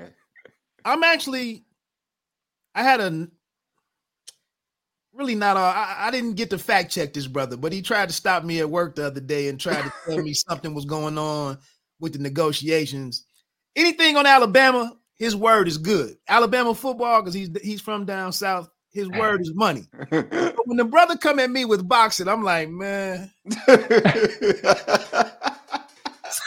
he he was he was he was throwing it out there that maybe there's gonna be some back channel talks as a way to make it like the, the negotiations broke down on what Bud is willing to do to make the the fight, and Mm, maybe it might be some some stuff worked to give Errol Spence a way out of that fight, like because you know publicly you got to do the rematch, and You you, got I want it, I needed, say got to run that back, but you don't really want that fight, do you? I mean, it- it's gonna be it's gonna be hard to sell to a to a lot of people, and maybe there's something better that we could do for you, and maybe that we should do for you. So I don't like I said, I don't, I don't trust my man on what he's telling me. I gotta go back. I'm like, where did you where did you see this, bro? 24. Yeah, I yeah, I don't think he's right. I think he made that up. and I mean, and, and, and I'm and, and I don't want to see the fight. And I'm an Earl dude, and like we Ray, I don't want to see it. I, I seen enough the first time, but I, I knowing that knowing who Earl is in terms of hear him talk on and talk, you hear Earl in interviews or whatever, and what in, in terms of his action, I don't see him backing down from a rematch. Like I don't see that in his character, in his in his in his bag, in his bag. Maybe his his his team may try it, but not Earl. Earl is It- gonna it's not, it's not fair, bro. Yeah. But he had one bad night, but it's okay. The only thing is this though, uh Ray. This past weekend, we just saw another rematch that shouldn't have happened with Joe Joyce and Zhilei Zhang. Yeah. And it was a shame that Joe Joyce had to go through that. but he went through it and he was out of there in three rounds. And it could be a similar situation with Errol. I, you know, I don't know if they do it at 154 or whatever, but Now I heard about one forty. Now, I- now I heard it be at one forty seven. I heard it still be at one forty seven. That's what I heard. I heard. I heard that's that it would be be a, one that's gonna be a tough sell for me. Yeah, I heard be It's one gonna be a forty tough sell seven. for me. That's what I heard. That, I heard that. That's that's the source. I, I heard like I was looking at stuff. I heard that one forty seven would that would be the it would happen at one forty seven. That's what I try to tell these boys, man. When when when brothers get on some of the other, you know, my my peers and the, the, the online guys, the internet guys that talk boxing, I'm just like, some of this stuff y'all talk about is entertaining, man. But this is a this is such a man's game, you know. Uh, you know, you can get pulled out of the like they were saying that that that uh Russ should have been pulled, so like he shouldn't have had to go out there and finish that game against Miami there, there ain't no getting pulled in boxing. Like you gotta go in here and face a dude who pieced you up. And Mm. it's it's it's a man's sport. There's no no escaping that, bro. Hey man, man, this is, oh, this is good. We gotta have you on again, bro. I ain't gonna have you. Yeah. Man. I, hey on man, again, I appreciate y'all for blowing the dust off of me, man. I'm out here, I'm out here like Eddie Kane. Man, let me you know, I, I, I just been um I said I, it, it, it, was- so convenient, man, over on wisdom. yeah. Uh and I, I just been living over there, man. But like I said, I, Okay. I mean, I got you know, I got an audience over there though. Like every Yeah, I got you. You got your own. Hey, look, man, you got you got You you a got, wild you got, brother, man. I ain't never even heard of wisdom before. Me, that's what I'm saying. I, he catch me off guard with his wisdom thing. I was like, what is wisdom? hey, bro, they said, hey, Nah, My G, man bro, got a whole what I- that's cult. He got a whole right cult now, over there, bro. bro. He got a whole bro. cult in wisdom. In wisdom, bro. He has a whole cult. hey, It's man, crazy. I, I He toiled, ain't say Patreon. He said wisdom. bro. I toiled. I toiled in this boxing game for five, six, seven years on YouTube and and yeah. all that stuff, man. and um, it hurt my feelings, man, to see some of the dudes with bad information, can't pronounce nobody's name, don't know the weight classes, don't know the belts, don't even know when the fight is scheduled, just be yapping and and, and got 60, 70,000 fans. So I'm like, man, I'm, I'm I got miles on the road and and and um you know, I'm in the I'm in the press conference, I'm here, I'm there, and I'm and I ain't got 10 followers. So go ahead. I just man, it was like Wisdom sent me an email. Right? Yo, is that? I, was, I was looking. For, I was looking for some love, man, and and, and uh, Wisdom sent me an email and was like, "We want you." I said, "You do." I'm there, and I've been there ever since. hey yo, how long you been on this wisdom thing, man? How long? when we get off of here, y'all before y'all shut down tonight, y'all gonna look on y'all's phone like this. I am. I ain't gonna hold you. I'm like, what is this wisdom thing? I'm about it, to go. It is on here. Um, yeah, man. It's um. I've been on there like a year and a half. Okay. Uh, okay. Like I said, I cook every day. I do afternoon. I do afternoon wood. This is, this is uh, I, I, do fights on like Saturday nights. I talk some uh, commanders on Sunday. I do my uh TV episode recaps. I talk albums. the whole thing, man. I'm over, I'm killing it. I'm killing it over there. hey, it's the, the, the it's amazing. the founder, the uh the founder and creator of Wisdom. Yeah. Her name is yeah. like she Nigerian. I think she Nigerian. Oh dang, she's taking her name is her name is Dio. her name is Dio. Um, I can't oh, think oh, of Dio. her. She's Nigerian. Dio. She definitely yeah. Dio. I can't think of her last name, but her first name is Dio. Yeah, I done rap with her a couple of times. She she been on. She been on as my guest. Hey, Ray. This dude, he a king out this joint. they gave me they gave me a gold badge, man. Like everybody don't get a gold badge. My man verified, man. He verified on this. Hey, you got to get a check mark somewhere. I, am not going. I'm not. I'm not. I'm not necessarily. I'm, I'm not knocking it, brother. I'm oh, just oh, I'm trying not. to, you know, become informed about it. But it speaks to your versatility. Now you added cooking to the repertoire. You can talk cycling. That's something not everybody can do, brother. So you real, you've been talk. encouraging to everybody else that's out there on their grind, trying to reach a goal, bro. Just keep doing what you do, whether it's wisdom, whether it's Patreon, yeah. or YouTube. It don't matter, bro. I, you know, we here, man. It's been dope having you on tonight, bro. I would, I would, I do want to add this though too, like in terms of like, don't. I know. I mean, I know we all joking or whatever, but don't be annoyed, annoyed with other folks who are trying to they're do, they're doing other things that you feel like you're more educated in in terms of like the boxing thing. Don't get like pissed off of that because your time gonna come. You know what I'm saying? Like I've been that way too, bro. Like I gonna hold you, and I'll be like, dude, like you talking about this, you got way more whatever than me, and I'm like, I know way more than you. So, but yeah. don't let that don't let that annoy you, bro. Like, no, no, y'all. Thanks for the encouragement, and and I take that to heart. But because you're good at what you do, that's what I'm saying. I'm just being real. Like you really are good at what you do, and that's what I'm saying. I want to before I do go. I do want to tell y'all, man. I tell a couple people uh when I'm when I'm just talking, but I'm like, man, these brothers, y'all consistent, and a lot of people can't be consistent. You know, mm. so I just salute y'all for that, man. I I, I I, told I told him on wisdom. I was like, hey, tomorrow at uh 905 uh Eastern time. I because I'm like, I know y'all don't think I do all the stuff that I do and I, have done all the stuff that I've done. But I'm like, I'm gonna be on here cooking with these brothers, and I was like, man, these brothers, with they I came in the game after them. My man Wole, Wole uh emailed me and, and helped me get going, and then they still cooking today. So I'm like, these brothers have been doing their thing, and like you said, man, it's it's not all about um, it's really not all about clicks, views, right, plays, yeah, uh, subscribers, and all of that stuff, man. It's about doing good work, and you know, yeah. y'all right. do y'all's thing, and I appreciate that. Um, I, my disadvantage, man, is just I'm a one man guy, and I just uh man, every three or four months, man, I just get really burnt out. Yeah, and, I get that. Um, I understand. I so that's that. like I said, when I could just get on wisdom, they ought to, they ought to give me some money for uh hell yeah, they should. The way you talking about, I'm telling you, they, they shouldn't. They should.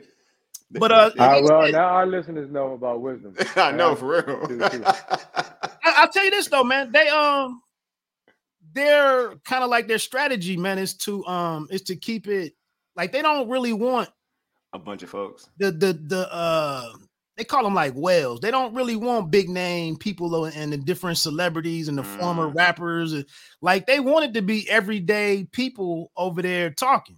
So, mm-hmm. uh, like I said, I'm hiding in them wisdom streets, man. all right, all right, man. They, All I'm, right, I'm gonna go search it. I'm gonna go search it, bro. You got me about to check some wisdom out. I'm about to get wise to wisdom. I'm gonna check y'all out Saturday after the fight, man, and, and, and see what the follow up or next week what the follow up commentary is, man. I, I'm I'm hoping um I'm hoping it's a it's a it's a good event, man, and that Absolutely. Charlo has a good showing. I got to salute him for stepping up to the challenge. You know, you, again, it was supposed to be Jermall.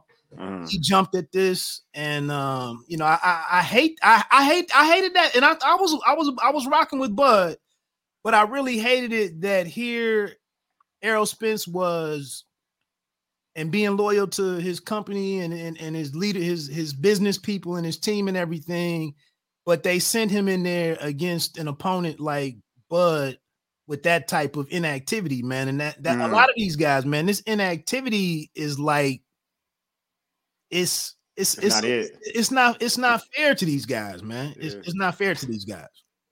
No, I totally agree. I totally agree. Hey, well, well, Reg, man, thanks for being on, man. Before and truth be told, man, we can probably have you on next week to talk boxing if you if, if you want to, bro. We about if you if you're available, you know, or if you watch the fight, because sometimes you'll be you don't be watching fights. You like, I ain't watching the fight. How much it costs? I don't know. Yeah. I'm, I'm probably not gonna watch this one. but, uh, I'm gonna just I'm gonna let y'all talk about it next week. All right. All right. all right, all right, bro, you got it. dude. All right, man. Thanks for being Hey, on, bro. last, thing, bro. Last thing. That's- Go ahead, go ahead, go ahead, go ahead.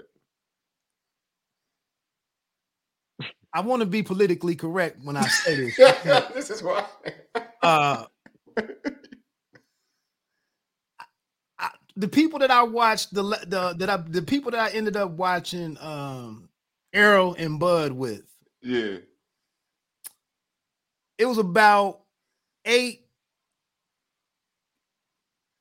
country club looking individuals and me and I just was I just was there looking around the room like what's happened to my social but I, I appreciate my man I appreciate my man that sent me the invite.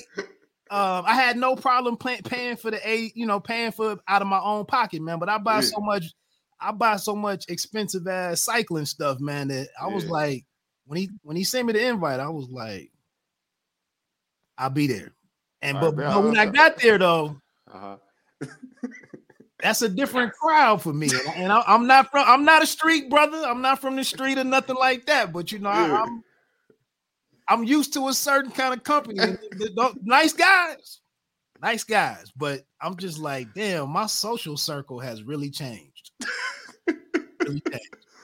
Hey man, I ain't gonna hold y'all up, man. I appreciate Hey, pre- Y'all hey, appreciate you, man. We do. We definitely appreciate you. You want to plug any social media, whatever? I know you don't do social media like that. You be anti-social, other than wisdom. You Plug know, wisdom, bro. Plug wisdom, Yeah, bro. you know what I'm saying. Yeah, plug wisdom. Yeah, for I real. think on there I'm just uh at Reggie. It might Yeah, be Reggie. Wood. It might be like I don't even know how they do the names on there, man. I, I just get on there and talk, man. I, I tell people I, if you go on the wisdom app, man, and you find uh you can you can search for Reggie Woodson and um every about damn near every work day at noon, I'm on there with some topic. I've been cooking on Prime and uh Dan Lanning and um the commanders a little bit. Okay. Uh, I, I I do it all. Like you said, Ray. I, I I'm talking about cycling. You know, I'm talking about the Tour de France. I just Okay. do everything, man. I'm talking. You gonna write? You gonna write something up about? You gonna write something up about uh the fight though? I would like. I really would like to get back to writing, man. Um, Yeah. You wrote really about would. uh, but you you wrote about uh, didn't you write about uh Bud and um? yeah. I did. Do, Earl? I did do something after that. Um, uh-huh. so yeah, I, I I would um I would like to get back to it, man. I just um. It's lonely out here, man. It's lonely out here. I got you. anyway, we gonna get you back on. All right, we definitely are though. Thank you. I appreciate right, it, man. hey, Appreciate thanks. For, hey, thanks, Reg, man. You take it easy, bro. Take care. All right, take care. He's awesome, man. He is awesome. Yeah, man, that was that was dope, man. He he wow. Yeah, definitely. Had me rolling, bro. He had me rolling. I was the guy that laughing, asked- man. I haven't laughed this much in a long time, bro. That, that man crazy. It's, it's, it's more work to be done, though. Good stuff tonight, brother. Definitely, man. Subscribe to our podcast on Spotify. Excuse me, Apple Podcasts, tune in, iHeartRadio, and Google Podcasts. Just search the Urban Sports Scene. Also, follow us on X at Urban Sports Scene, IG at Urban Sports Scene, and like our Urban Sports Scene Facebook page. Make sure you subscribe to the Urban Sports Scene YouTube channel as well. If you're watching this, if you've been watching this show, make on YouTube, click the red subscribe button and like this video. Even my busted thumb, like this video. All right. All right. Also, check check out the home of the Urban Sports Scene, Empire Media at empiremedia.com. And also, uh, this show can be found on the Podcast DC app. Download the Podcast DC app to hear all of the Empire shows, as well as other great content. All right, man. This has been a great show, right? Like you said, man. We had a good time. Great guests. Man, we're gonna keep trying to knock these things out. Like Wood said, stay consistent. So we're gonna try to stay consistent. Anyway, 1000%. folks. Yeah, you know it. Anyway, folks, you've been listening to the urban sports scene for ages. You dig? Deuces. Hey, Mega, lead us out, big homie.